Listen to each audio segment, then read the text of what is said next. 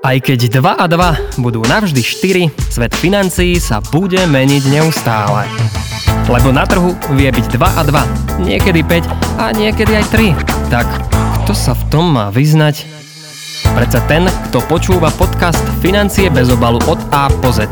S generálnym riaditeľom 365 banky Andrejom Zaďkom sa o tom rozprávam ja, Mário Šmíkal. Podcast vám prináša 365 banka a každý druhý útorok ho nájdete vo všetkých podcastových aplikáciách. Vítajte pri jeho počúvaní. Vítajte Andrej, dobrý deň. Dobrý deň, Prem. To, že pandémia zmenila digitál, tak to je jasné, o tom sa rozprávať netreba. Veľa sa o tom aj napísalo, aj povedalo. Nakoniec stačí sa zamyslieť nad samým sebou, kedy som naposledy platil hotovosťou, alebo naopak, kedy som si nakupoval cez e-shop, alebo ako často nakupujem cez internet. Teraz je však jedna taká špecifická situácia, a to je založiť banku v čase pandémie. Čo je teda váš prípad, prípad 365 bank. Bolo to náročné? Nebolo to náročné, pretože eh, je to krok, na ktorom sme už robili niekoľko rokov predtým a pandémia iba toto naše rozhodnutie urýchlila. Lebo sme videli, ako eh, ten digitál je v takýchto, v takýchto obdobiach eh, zásadný a posunuli sme rozhodnutie spustiť tú banku o asi 2 roky. A našťastie, ako hovorím, boli sme už na to nachystaní, takže sme to zvládli. Inak by, sme, by sa dalo asi povedať, že v tom období sa nedá urobiť takýto veľký projekt keď sa predstavíte, že ľudí máte na home office ekonomika spí, takže veľmi ťažko sa robia také veľké zásadné veci, takže veľa vecí urýchlo, presne ako ste hovorili, a nám urýchlo toto rozhodnutie. Spomenuli ste aj to, že ste nie pri všetkom boli osobne a že ste napríklad na niektorých veciach e, spolupracovali a tvorili ich na diálku. Aké to malo výhody a aké nevýhody takto tvoriť e, banku alebo nejaké to, to, ten posledný kilometr bankovi dorábať e, nie vždy osobne? Bolo to extrémne náročné a samozrejme my sme v našich termínoch, ktoré sme si dali, meškali, pretože pokiaľ vám veľká časť týmu ochorie a vypadne, tak vám to samozrejme v tom, v tom, v tom celom procese spôsobí nejaké meškania. A, takže sami sme mali meškanie o niekoľko mesiacov na, na, na toto spustenie, ale nakoniec myslím, že sme trafili absolútne dobrý čas. A vrchol pandémie, ľudia si ten digitál vyslovene žiadali a, ale vlastne to, čo sme my spravili pri tom našom kroku je, že 365 banka už existovala predtým a my sme vlastne ku nej pridali pobočkovú sieť, ktorá mala predtým poštová banka, to sme museli všetko zrebrandovať, urobiť nové technológie, aby banka dokázala vlastne fungovať na pobočkách. Čiže vlastne vytvorili sme digitálnu banku s pobočkami, Čiže sme vlastne ako keby išli trocha proti pandémii, keď to takto poviem. Ale to, prečo to je dôležité, je, že 365 banka sa stala hlavnou bankou v našej skupine. To znamená, že je to náš nosný brand, a, a ľudia síce počas pandémie preferovali digitál, ale digitálny kanál nie je úplne 100% využívaný všetkými klientami, že ľudia dostali aj možnosť chodiť na pobočky. Nakoniec ste sa stali z takej úzko vyprofilovanej banky plnoformátovou bankou s pobočkami vo všetkých regiónoch a podľa prestížneho britského magazínu The Bankers ste sa stali aj bankou roka 2021 na Slovensku. A ja by som si skúsil pomôcť takou paralelou s behom, že kým ostatné banky už e, vlastne bežia taký ten vytrvalostný maratón, tak vy ste v úvode šprintovali, aby ste mali aj dostatočné portfólio klientov, aj kvalitné služby, nové úvery a nebodaj boli ešte aj okrok popredu oproti konkurencii. Je to tak, že ste v úvode museli zašprintovať? V úvode sme museli zašprintovať, ale museli sme si nechať silie na ten maratón, takže bolo to, bolo to z tohto pohľadu veľmi, veľmi náročné. A je to vidieť pri niektorých špecifických produktoch. E, poviem príklad hypotéka, ktorý je v tom bankovom svete asi najťažší produkt, čo sa týka toho celého procesu. A my hypotéky robíme posledné 3 roky a naozaj tie prvý rok, dva bolo veľké trápenie. Ešte dneska vidíme, že v niektorých niektorých procesoch doháňame to, čo je to, čo je na trhu. Aj keď myslím, že vo väčšine už tých procesov sme taký ten dobrý štandard. V niektorých dokonca napríklad digitálna žiadosť sme, sme líder na trhu. Čiže musíte bežať ten šprint, ale súčasne musíte mať odložené veľa energie na to, aby ste počas toho dlhého behu dokázali ešte párkrát zrýchliť a tú konkurenciu predbehnúť. Ako veľký pozor si dávate na to, aby ste zostali jednoduchou bankou? Lebo pri vzniku ste mali zrejme len také základné služby a mali jednoduchý zrozumiteľný produkt, ale viem si predstaviť, že keď zrazu sa to rozširuje a tam sa príde taká funkcia a tam taká funkcia pre 5% používateľov, tam pre percento, tam pre 10, že zrazu sa pokrývajú také tie veci, ktoré by bolo pekné mať a niektoré je nevyhnutné a ktoré musia byť, čiže nie must have, ale nice to have, keď sa tam doplňa, tak zrazu môže byť ten produkt nezrozumiteľný. Takto si dávate na to pozor ako veľký, aby ste sa nestali nezrozumiteľnými. A musím sa priznať, že stalo sa to aj nám, že sme vytvorili produkt, ktorý nakoniec využíval tak veľmi malé množstvo klientov, že vlastne nedáva zmysel. A našťastie som si zaklopať, bol to asi jeden prípad, o ktorom, o ktorom viem. A snažíme sa naozaj, alebo podarilo sa nám udržať tú jednoduchosť v tom zmysle, že snažíme sa robiť veci, ktoré ľudia naozaj chcú a potrebujú.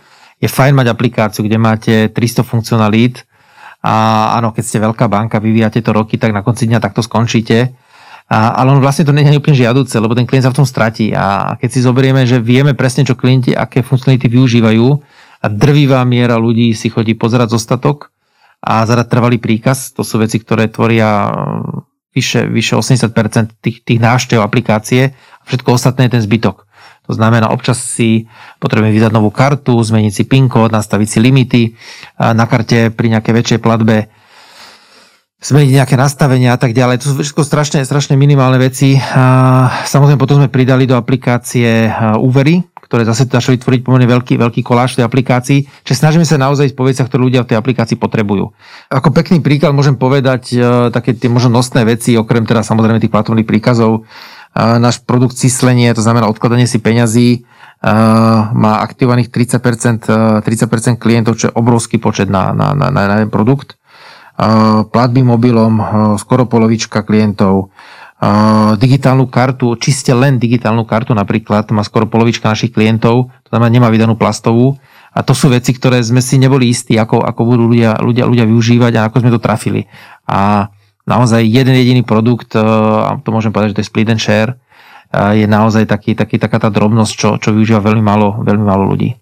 To ste išli hob alebo trop na taký risk, že napríklad teraz povenujeme sa sísleniu. Že predsa neexistovalo to dovtedy, alebo možno existovalo, ja taký prieskum trhu nemám, možno niekde v zahraničí. Kde ste, alebo ako ste na to prišli, že takéto niečo by sme tam mohli spraviť a snať to aj zafunguje? Musíme, že tomu absolútne verili a je to tak, že my si robíme nejaké, nejaké verifikácie, robia to, robia to asi všetky banky, a toho, že ten produkt bude alebo nebude úspešný. A pravda ale je, že ja týmto štatistikám verím tak na políba a, a niekedy človek dá na taký ten jeho zdravý úsudok, že, že proste verí, že toto bude fungovať. A, dobrý príklad je práve to syslenie. A druhý taký podobný produkt je Smarty, naša detská aplikácia, kde sme nemali relevantné dáta, a dáta z trhu. Keď sa ľudí spýtate, tak vám povedia, že áno, ale to stále neznamená, že by ste ten produkt naozaj zobrali. A ten produkt dneska považujem za obrovský, obrovský úspech Čiže dokázali sme niektoré veci trafiť iba tým, že sme na to zobrali taký ten náš sedliacký rozum, našli rozmýšľať, čo tí klienti naozaj reálne môžu potrebovať, aké možno tie štatistiky, štatistiky hovorili niečo iné. Akou najzasadnejšou zmenou prešlo podľa vás slovenské bankovníctvo v roku 2021? Nebol to asi úplne revolučný rok, bol to rok e, taký evolučný.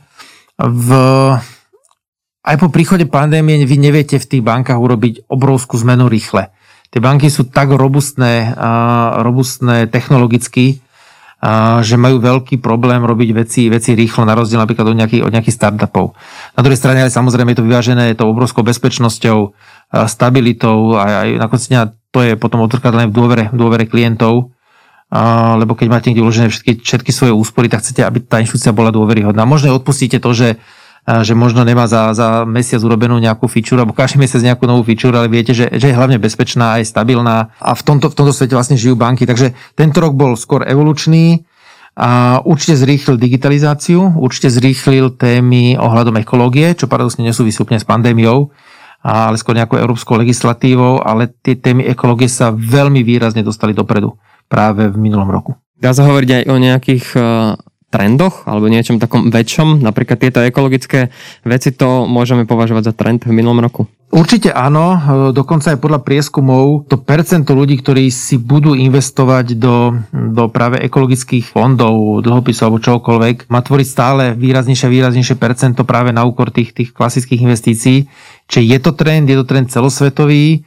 A ja, teda ja tak skôr ako občan, verím, že tá téma ekológie uh, už je dostatočne omilaná na to, aby si ľudia začali uvedomovať, že máme iba jednu planetu a, a, a keď už nie kvôli sebe, takže to chceme robiť kvôli deťom a mám pocit, aspoň zatiaľ iba pocit, nemám moc podložený ešte mi dátami, ale že si to ľudia začínajú uvedomovať. Vy ste teda jednoznačne stavili na to, že budete digitálna banka. V číslach to znamená čo? Koľko percent účtov sa otvára digitálne a koľko na pobočke? 365 banka bola digitálna, takže 100% už sa otvárala digitálne. Odkedy máme pobočky, tak je to stále okolo 60%. Už v tej novej banke, ktorá má vlastne pobočky, vlastne prebrala aj veľa klientov bývalej poštovej banky, ktorá dneska už je iba na pošte. V zásade každý klient, aj nový, akýkoľvek už má dneska digitálne bankovníctvo, to znamená má aplikáciu alebo internet banking. Dokonca sme už dlhé roky sa držíme ako najpreferovanejšia digitálna banka na Slovensku. Čiže naozaj klienti oceňujú to, ako to máme postavené. A to číslo je tam naozaj veľmi blízke 100%. Keď zoberiem takú tradičnejšiu banku, ako je Poštová banka, tak tam som pri, tom, pri tých číslach možno na 50% ľudí, ktorí aj používajú digitálny kanál a ktorí uh, uh, naopak chodia radšej na pobočky. S 365 ste sa prečo rozhodli ísť aj do pobočkovej siete? Veríme, že ten svet síce speje k tomu, že pobočky nebudú existovať možno za nejakých pár desiatok rokov, ale budú hľadať nejaké svoje iné uplatnenie. A dneska to je ale tak, že tí slovenskí klienti z tie pobočky vyslovene žiadajú a aj keď tie služby, ktoré tam robia podľa prieskumov našich, sa všetky dajú a druhá väčšina z nich sa dá nahradiť dneska digitálom, ale tí ľudia majú radi ten osobný kontakt. Neznamená, že to je slovenské špecifikum, lebo je tak v celom svete, ako tých pobočiek bankových výrazne klesá na celom svete. Sú to určite desiatky tisíc pobočiek, čo, čo, čo vo svete zanikajú, na Slovensku sú to určite stovky, ale nejakú tú základnú sieť každá banka potrebuje. To miesto, kde klient príde, kde ju vidí, kde sú bankovi, ak sa hovorí, ošahať. A, lebo to je taká je trocha iná dôvera voči digitálnym bankám a kamenným bankám, práve preto, že pri tých kamenných bankách človek vie, že aha, toto je tá banka. Ono to je také troška akože, že úplne že nezmyselné, ale že aha, toto je tá kamenná banka, toto je tá budova, tu sú tie moje peniaze a toto je len nejaký office a tam sú nejaké servery a, a síce to je nelogické, ale tí ľudia v tom akože majú taký, taký iný pocit dôvery voči tomu. K zatváraniu pobočkových sietí alebo konkrétnych pobočiek mám aj čísla. Podľa údajov Národnej banky Slovenska rastol počet pobočiek naposledy v roku 2016. Odvtedy sa z ulic stratilo približne, približne 250 pobočiek, teda zhruba petina ich celkového počtu. Na konci septembra 2021 tak na Slovensku mali banky celkovo 1042 pobočiek. Aká je podľa vás optimálna veľkosť regiónu alebo aká je optimálna situácia, kedy dáva zmysel mať v nejakom regióne pobočku?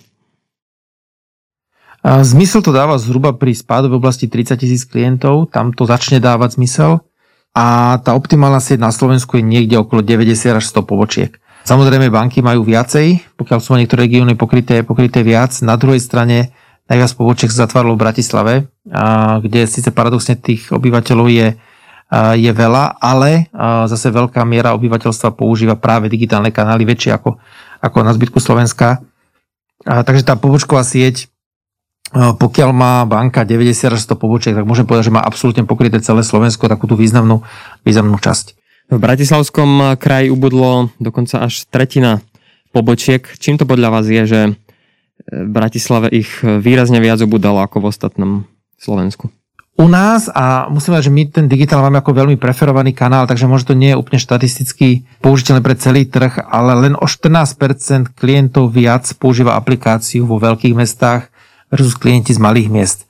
A je to sa významné číslo a nie až také veľké, aby to, aby to presne spôsobilo to výrazné zatváranie pobočiek práve, práve v mestách. Ale myslím, že ten trend v bankách, ktoré nemajú až takú veľkú digitalizáciu, bude výrazne vyšší. To znamená, že bude to práve spôsobené tou, tou, tou inklináciou k digitálnemu kanálu. Kvôli čomu klienti najčastejšie naštevujú banky a kvôli čomu ich budú naštevovať navždy? Navštevujú paradoxne veľmi veľa kvôli servisným operáciám, ešte stále vkladom hotovosti, výberom hotovosti a, a myslím, že až tretie boli, boli predaj produktov, ktoré sú komplikovanejšie. To sú paradoxne presne tie veci, ktoré sa všetky už dneska, vo väčšina z nich sa dá robiť v aplikáciách. A keď nie v aplikáciách, tak cez call centrum. A človek tú poučku naozaj fyzicky nemusí navštevovať. A ja si myslím, že ten trend bude práve v tom, že tieto, my voláme, že servisné operácie budú výrazne na ústupe a ďaleko viac budú dôležitejšie práve tie návštevy pobočiek pre, pre komplikovanejšie poradenstvo. A dneska to je možno ešte aj hypotéka, ktorá verím, sa časom do digitálu presunie, a, ale určite to bude investovanie, určite to budú možno nejaké konsolidácie úverov, ktoré sa dneska neúplne efektívne dajú spraviť cez digitálny kanál, čo je veci, kde je vyššia pridaná hodnota. A tým pádom aj tie pobočky si myslím, že časom trocha zmenia svoje, svoje opodstatňovanie, také svoje fungovanie v regiónoch a možno viac budú takým tým centrom nejakého, nechcem nazvať úplne, že spoločenského života, ale takého komunitného života, možno viacej bude ďaleko asi poradenstva, nie len bankového. Samotné banky hľadajú veľa možností, čo iné distribuovať cez svoju pobočkovú sieť, a pretože siete sú dneska vybudované, majú väčšinou, sú vo veľmi dobrých lokalitách a ľudia sa na, na, naučení chodiť a hľadajú také, čo iné sa s bankovníctvom dá predávať. A bolo veľa pokusov v minulosti, prepojiť to s energiami, prepojiť to s poistkami a s čímkoľvek s investovaním a myslím, že na konci dňa iba to, to poistenie a to investovanie a tak nejako logicky tam človek očakáva. A viem jednu zahraničnú banku, a som akorát pozeral aj aplikáciu mm, tieto dni a tí už tam mali úplne všetko až po nákup dovolenky. A to mi proste príde také, že, že skúšajme, my všetci skúšame, čo funguje, ale asi ako klient úplne ne, nečakám, keď si kúpiť dovolenku, že to budem kúpať cez bankovú aplikáciu. Čiže asi si myslím, že tam treba taký, taký ten zdravý, zdravý rozum, čo tí klienti očakávajú. Majú to byť hlavne takéto finančné, finančné operácie, ktoré trocha súvisia s peniazmi, s majetkom. A myslím, že to klienti absolútne očakávajú, dáva im to zmysel, aby to v tej aplikácii bankovej našli. S každou digitálnou inováciou sa znižuje aj počet ľudí, ktorí nakoniec pobočku potrebujú. Čo je najnáročnejšie dostať do digitálneho prostredia? Osobný kontakt, takú tú ľudskosť. A to je to, prečo hlavne tá staršia generácia do tej banky chodí. A možno by to aj zvládli si spraviť v tej aplikácii, ale možno to, že majú proti sebe človeka, ktorý im s tým poradí, povie, áno, tu máte správne, pozor, tu ste zabudli variabilný symbol, takéto, on to nie je úplne poradenstvo, ale taký, takéto, že máte pri sebe človeka, máte, máte s, s, kým, s kým ako interagovať, to sa veľmi ťažko dáva do, do aplikácie. Samozrejme, aj banky, aj, aj iné spoločnosti technologické sa sam snažia do tých aplikácií dávať viacej také tej ľudskosti. A niekedy to funguje, niekedy to nefunguje.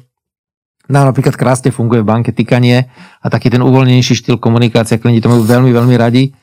A nie je to úplne nahradenie tej ľudskosti, ale je to trocha iné, keď sa mi komunikuje banka takým prirodzenejším štýlom a nie tak veľmi stroho, a tak veľmi stroho iba fakticky. Takže aj keď predsedovi parlamentu napríklad týka aplikácia banková, tak má šancu sa mu to páčiť. Pokiaľ si to zvolí, tak áno. Pravda je, že keď tí klienti potom prídu na pobočku a ten pracovník teda vidí, že by mal týkať, tak už to troška začne škrípať niekedy. A nie úplne všetci to tak úplne očakávajú aj od, aj od, od človeka na pobočke, takže tam to niekedy je také na diskutovanie, ale všetci to berú veľmi, veľmi, veľmi, veľmi, veľmi príjemne.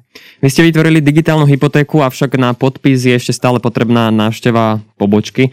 Čo ešte treba urobiť preto, aby sa dala hypotéka úplne celá vybaviť online? To je práve taký ten uh, produktová vec, ktorú som hovoril, čo sa pýtali predtým, uh, ktorá sa nedá preniesť úplne dneska do digitálu a to je práve, uh, práve hypotéka a ešte to možno zložité konsolidácie úverov. Je to legislatívny dôvod a to je to, že jeden podpis e, musí byť robený e, fyzicky a nedá sa nejakým spôsobom spraviť, spraviť dneska, dneska digitálne. Ale ja verím, že je to vec, ktorá sa určite v najbližších mesiacoch, ak nie tak rokoch, zmení. Nejaké príklady zo zahraničia existujú, kde teda Estonsko a podobne sú dosť digitálnymi krajinami. Tam ten podpis... Nemám povedať presne krajiny, ktoré, ktoré uh-huh. takto fungujú, ale nie je tam žiaden logický krok, prečo by sa, logický dôvod, prečo by to nemalo dať spraviť. A to klienta vieme dneska identifikovať, vieme ho overiť.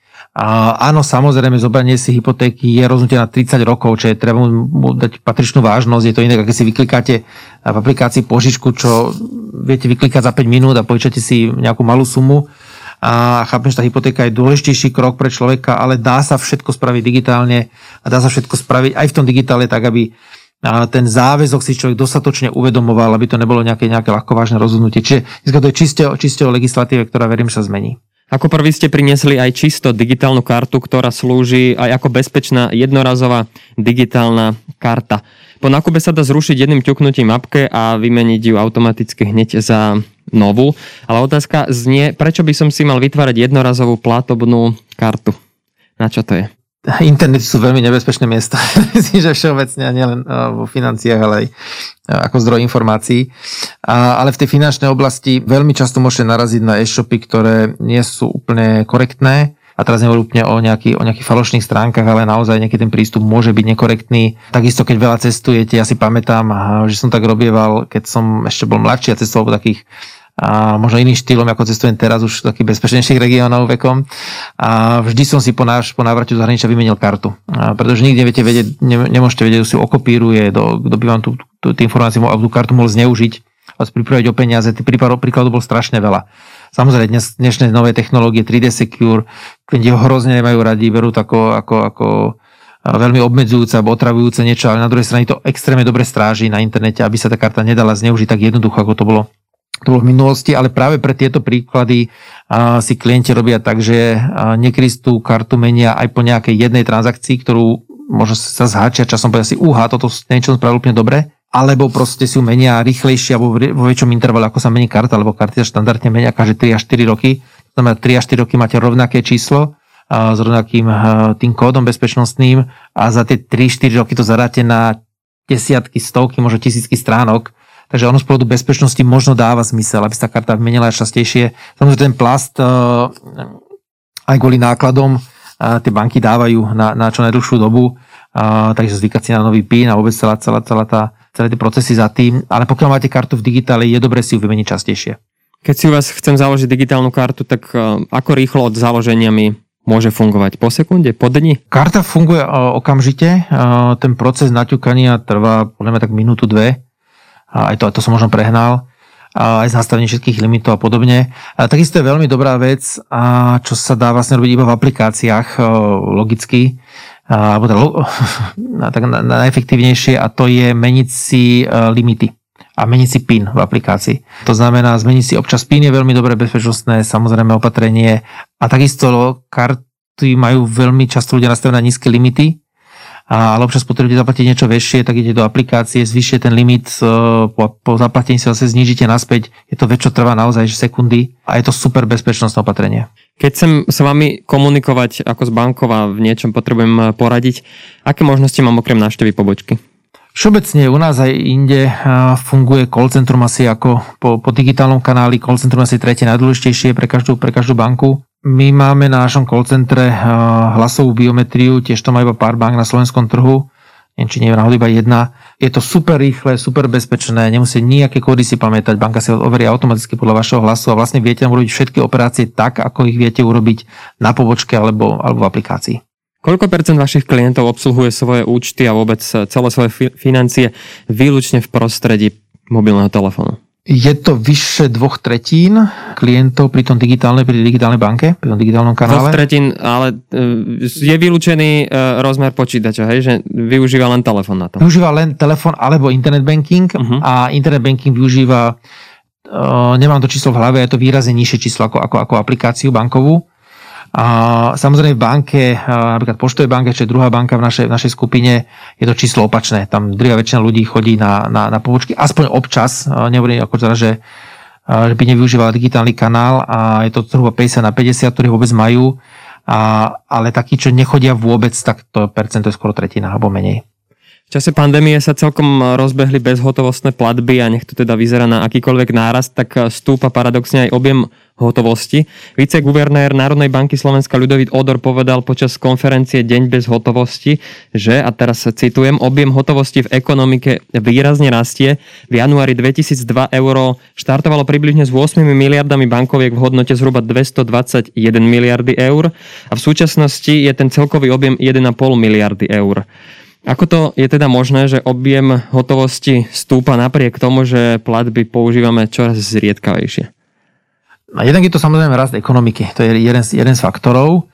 A druhý faktor je, keď sa pozrieme na celú Európsku úniu, tak samozrejme primalo sa veľmi veľa nových členov, takže tá, tá hotovosti musel prirodzene, prirodzene rásť. Nemám čísla úplne iba za slovenskú ekonomiku, ale určite si ich na tohto pozriem a celkom zaujíma, ako to bolo, ako to bolo u nás s objemom, s objemom hotovosti, aké sa nedá úplne samozrejme, keďže euro, euro platí v celej Európskej únii, vypočítať ale je to tým, je to tým nárastom nových členov a rastom, rastom ekonomiky. Nevidím tam asi, asi nič iné.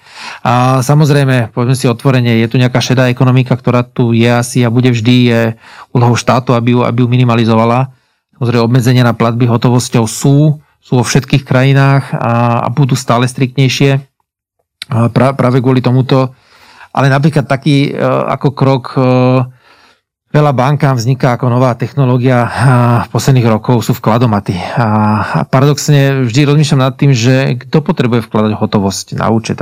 Teraz bereme bokom podnikateľov samozrejme, ktorí majú nejaké tržby, ale, ale v zásade bežný človek by nemal odkiaľ generovať hotovosť. A vlastne by ste mali platiť kartou. V zásade také tie vkladomaty a také tie miesta, kde môžete vložiť hotovosť, vlastne by mali zase nemať zmysel pre iných ľudí ako podnikateľov a teraz nechcem naznačovať všetko ešte dá ekonomika samozrejme, ale asi veľký podiel na tom bude mať práve, práve tento faktor, lebo ako hovorím, bežný človek nemá moc kde pravidelne generovať, uh, generovať hotovosť. Čo nás čaká v tomto roku a v nasledujúcich v oblasti bankovníctva? Ja si myslím, že budú to, budú to roky, ktoré uh, veľmi výrazne posunú dopredu inteligenciu umelú, rôznych botov, ani už chatbotov, to už dneska sa stáva štandardom, ale ich ďalší vývoj a posúvanie dopredu. A myslím si, že taká tá, jak som už hovoril o tej ľudskosti, tak taká tá inteligencia, ktorá v pozadí bude možno viacej analyzovať vaše bankové dáta, aby vám dávala včasnejšie rady a veľmi špecificky len pre vás. A to je asi ďalšia výzva. Je to dneska také, že tomu veľa bank venujeme, ale ešte zďaleka nie je tam, kde by to mohlo byť. Čiže to je asi druhá oblasť. oblasť. Biometria, tá sa asi posunie, dostane absolútne všade. Nie všetky banky majú dneska ešte biometrické ani aplikácie, overovanie hlasom, otváranie účtu a podobne. Čiže myslím, že tam sa veľmi výrazne posunieme dopredu.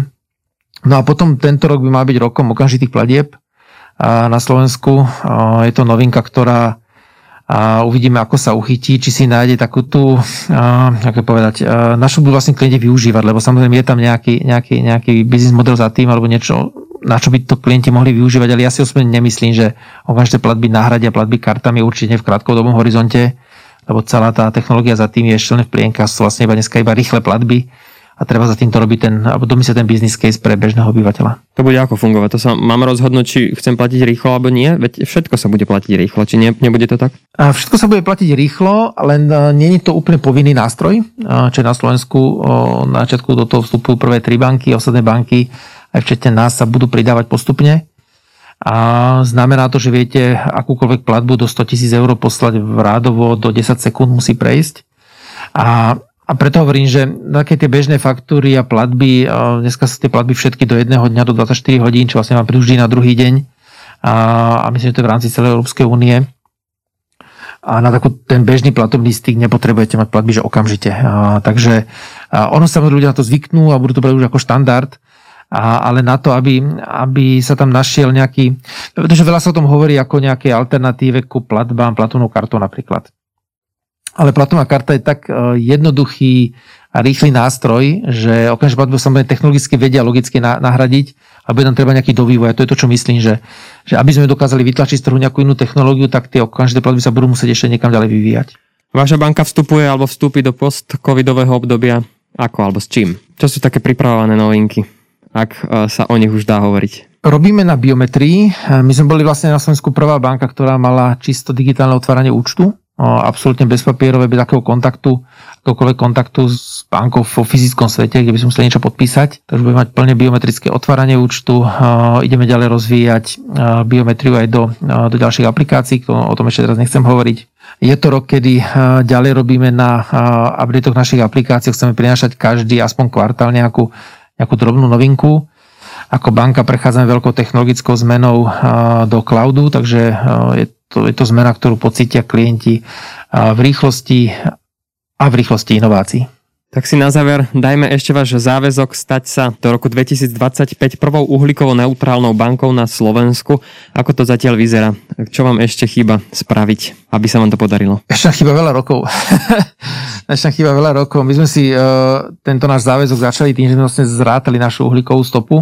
A sám som bol prekvapený, lebo taký report som ešte nikdy, nikdy predtým nevidel a najväčšiu uhlíkovú stopu môže iba ako, ako perličku v banke vytvárajú zamestnanci a paradoxne to ich cestou do práca z práce. Čiže ako, ako aj na tomto vidíš, že tie banky až tak veľmi nie sú technologicky, alebo takú veľkú technologickú stopu, alebo tú uhlíkovú stopu nezanechávajú na svete.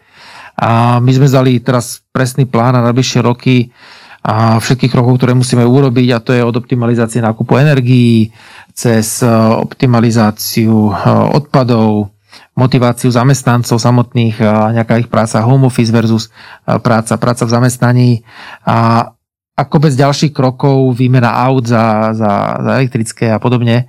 A, a to všetko kroky, ktoré v najbližšie roky musíme spraviť preto, aby sme záväzok splnili. A my ho bereme veľmi vážne. A, a nie je to preto, že by nás do toho niekto nutil, alebo že by to bolo teraz nejaké trendy, ale sme v banke skupina ľudí, ktorí to bere ako pomerne sú zodpovednosť, že by sme sa mali správať ekologicky a, a že tú planetu máme naozaj iba jednu a, a my už to nejako dožijeme, jak sa hovorí, ale, ale naše deti, aby nám to potom nebuchali o hlavu a, takže bereme z tohto dôvodu ten záväzok veľmi vážne. Tak ďakujem veľmi pekne za rozhovor a toto vám prajem, aby sa stalo. Ďakujem pekne ja. Pekný deň. Všetko dobré.